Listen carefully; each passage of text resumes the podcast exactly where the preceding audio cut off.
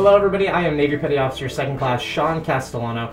I work for AFN Stuttgart, but I am here filming the pilot episode of something we're calling Inside EUCOM, where we want to get to know all of the different EUCOM directorates, and there's a lot of different personnel over there at EUCOM. Uh, so I want to kind of dive into what all of these different personnel do and what their function is over there at uh, U.S. European Command Headquarters. So, with that being said, I am joined by the EUCOM chaplain, command chaplain, that is Colonel Cleet Barclay. So, sir, first of all, thank you for joining us here. Thank you. It's good to be here. Yeah. And so, um, what is your role over at EUCOM? So, as a command chaplain, my, my role is I have several, but one of the primary ones is to provide strategic uh, guidance and information to our U.S. EUCOM leaders, as well as a, the chaplain for the Joint Chiefs of Staff and, and the Service Chiefs of Chaplains. And, and that guidance or information may involve stuff about religion, ethics, morale, or morals going on within the EUCOM theater.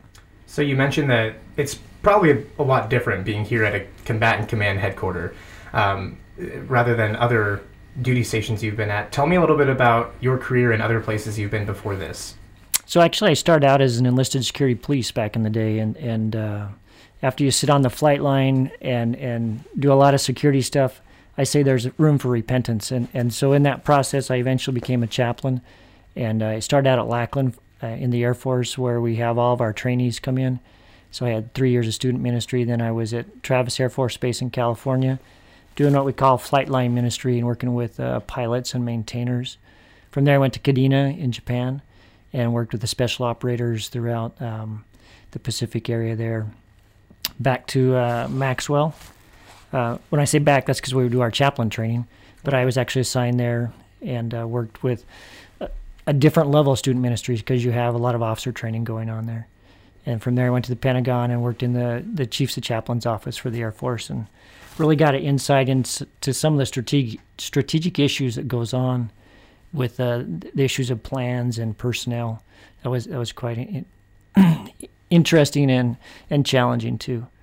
Then to Hurlburt Field, where it was with the special ops again, and uh, from there, eventually became the commandant of the Air Force Chaplain Corps College, and there we train all the chaplains from cradle to grave about how they do their job whether it's entry level chaplain or as a senior level chaplain. And and my last assignment is here at EUCOM. So this is actually where you're going to finish out your career here at EUCOM? Well, I, I should say my current assignment. Got it, so, got it, got it, got it. In theory, I have six more years left, unless my wife or children tell me otherwise. We'll see, huh? Yeah. How do you guys like uh, Germany? How do you like being stationed over here? Well, we we enjoy it. We've been here about a year and a half. Obviously, COVID is has nicked some of our plans, uh, not just personal and family plans, but a lot of my my military duties have kind of been challenged as well. Sure. So that being said, you, t- you brought up COVID. One of the themes I've heard from the chaplaincy has been the word resiliency. And so I kind of want to dive into that. What does the word resiliency mean to you, and how does that impact the people that serve over at EUCOM? Well, I, I got to say that resiliency has been a buzzword in the military probably for 10 years now. But, and, and maybe has become overused or, or there's a lot of expectations when you say the word resilience to fix something the, the truth of the matter is is resilience is built over time and it's built out of uh, maybe crisis or, or chaos and and so we can't fix things that quickly but you can you can do some pre-work in in resiliency. And that's that's where you would tie in things like your physical your spiritual your mental and your social health. You do things prior to an incident so that you'll be able to bounce back quicker. And the other thing about resiliency is I think it's important to recognize in order to be resilient, it means that you have to come back up from something. And, and I, I know leaders would prefer that we never have downs, but it's just the way life is. It's inevitable. Yeah, yeah. we're gonna we're gonna struggle, and so resiliency is the the ability to bounce back, and maybe bounce back quicker, or to bounce back with less challenges in the process. So, the, the folks that you work with, the chaplaincy over there at EUCOM, and what kind of ways do you guys help out resiliency of the people that serve at EUCOM. What in what fashion can people reach out to you and kind of interact with you? I guess. Well, a lot of uh, what the chaplains will do throughout the theater is they're going to be doing counseling, and and obviously with COVID, counseling has had to change. For a while, they couldn't do any face-to-face counseling, um, and so they they had to get permission to do it online or virtual counseling. And there are some ethical issues with that. You know, they, they, we still have to make sure that we uh, protect the confidentiality of the client or the person that we're seeing. Um, so counseling is one of the the ways we um, help in resiliency. The other thing, I, I know some people would would uh, they would probably be surprised at the value of of religious and spiritual health. Um, the ability for people to worship does much more than than help their soul. There are physical benefits, there are social benefits, there are a lot of benefits across the board uh, that, as people engage in that that spiritual and religious health aspects, they're going to be better off. They'll be more resilient facing whatever challenges come their way. So, speaking of you, sir, at one point you mentioned that there's been some challenges due to COVID. Um, and you guys started to do virtual counseling for a while. Are there any other challenges that you guys have faced during COVID, and how have you over, overcame those challenges? Well, so counseling is one thing we do. Obviously, worship service that's a big thing we do, and and so for a while there were some where there were no worship services allowed, depending on what nation some of our chaplains were in. Right. And and and then we were able to start doing them virtually, and and that's that's helping. We're still doing them virtually uh, a fair amount of the folks, because of their own personal health issues or concerns, are still attending virtually, and others are able to come into the, the chapel.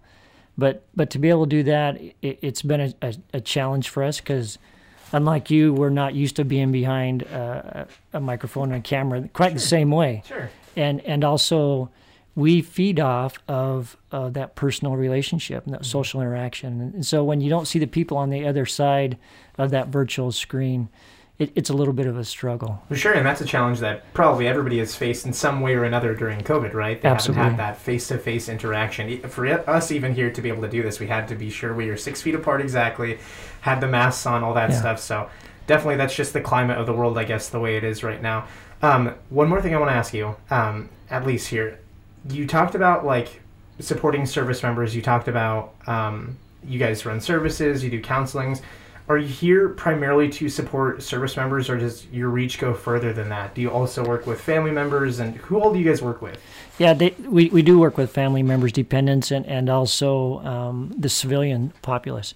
And you, you might not say this see the same degree of support for the civilian populace back in the states but here we recognize that sometimes we're the only um, religious providers are going to speak the same language and, and so we, we are more apt and, and able to work with civilians as well have there been any, I guess, challenges to that are unique to this duty station that are unique to working at a combatant command? I'm sure at least your, um, I guess, your personnel that are assigned to U.S. European Command headquarters might be a little bit different than another unit. So, um, are there any facets that have been challenging for you working for EUCOM headquarters?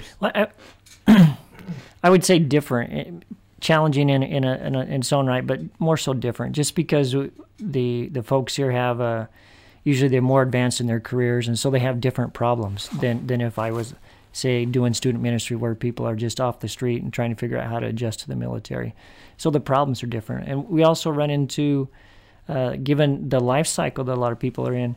You know, they're going to be concerned about what their kids are doing in high school or what their parents are doing. The health of their parents is very different than a someone coming in off the street. And, and so a lot of our, our personnel, their parents are in their 70s, 80s, and 90s.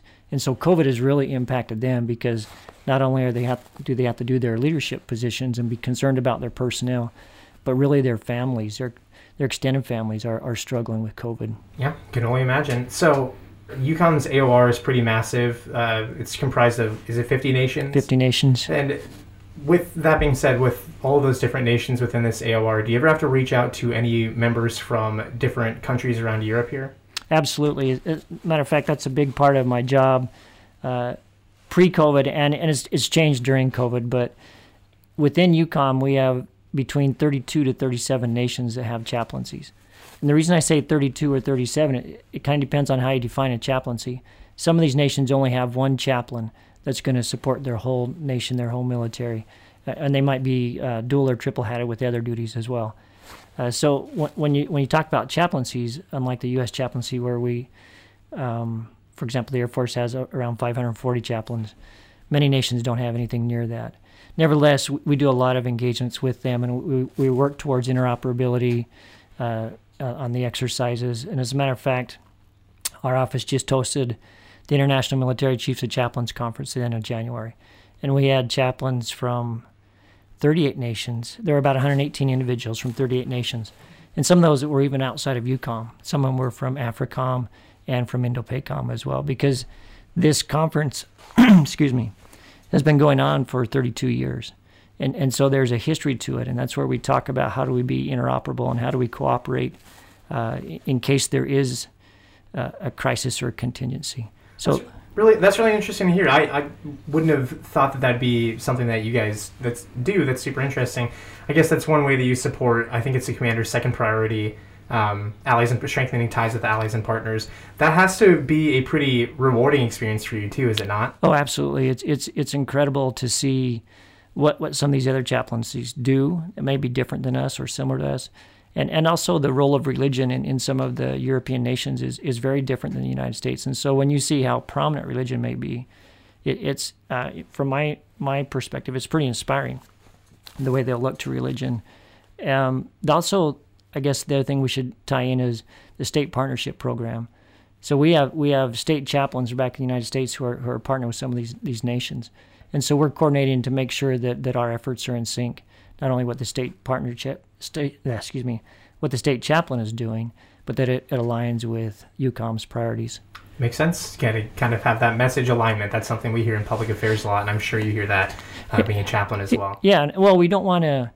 When when I talk about the size of chaplaincies, we don't want to overwhelm a nation's chaplaincy because they're talking to the the, the state chaplain from Colorado, and then they're talking to the USAREUR command chaplain, the NAVEUR command chaplain, the USAFE command mm-hmm. chaplain, then the EUCOM command chaplain. And, and, so we, we need to make sure that we we're, we're talking about the same things and, and we're working towards the same things. Absolutely. Well, sir, I want to thank you again for taking the time to join us. We really appreciate everything you said. I've learned a lot about the chaplains department over at EUCOM, so I appreciate it. Thank you. Looking forward to more opportunities.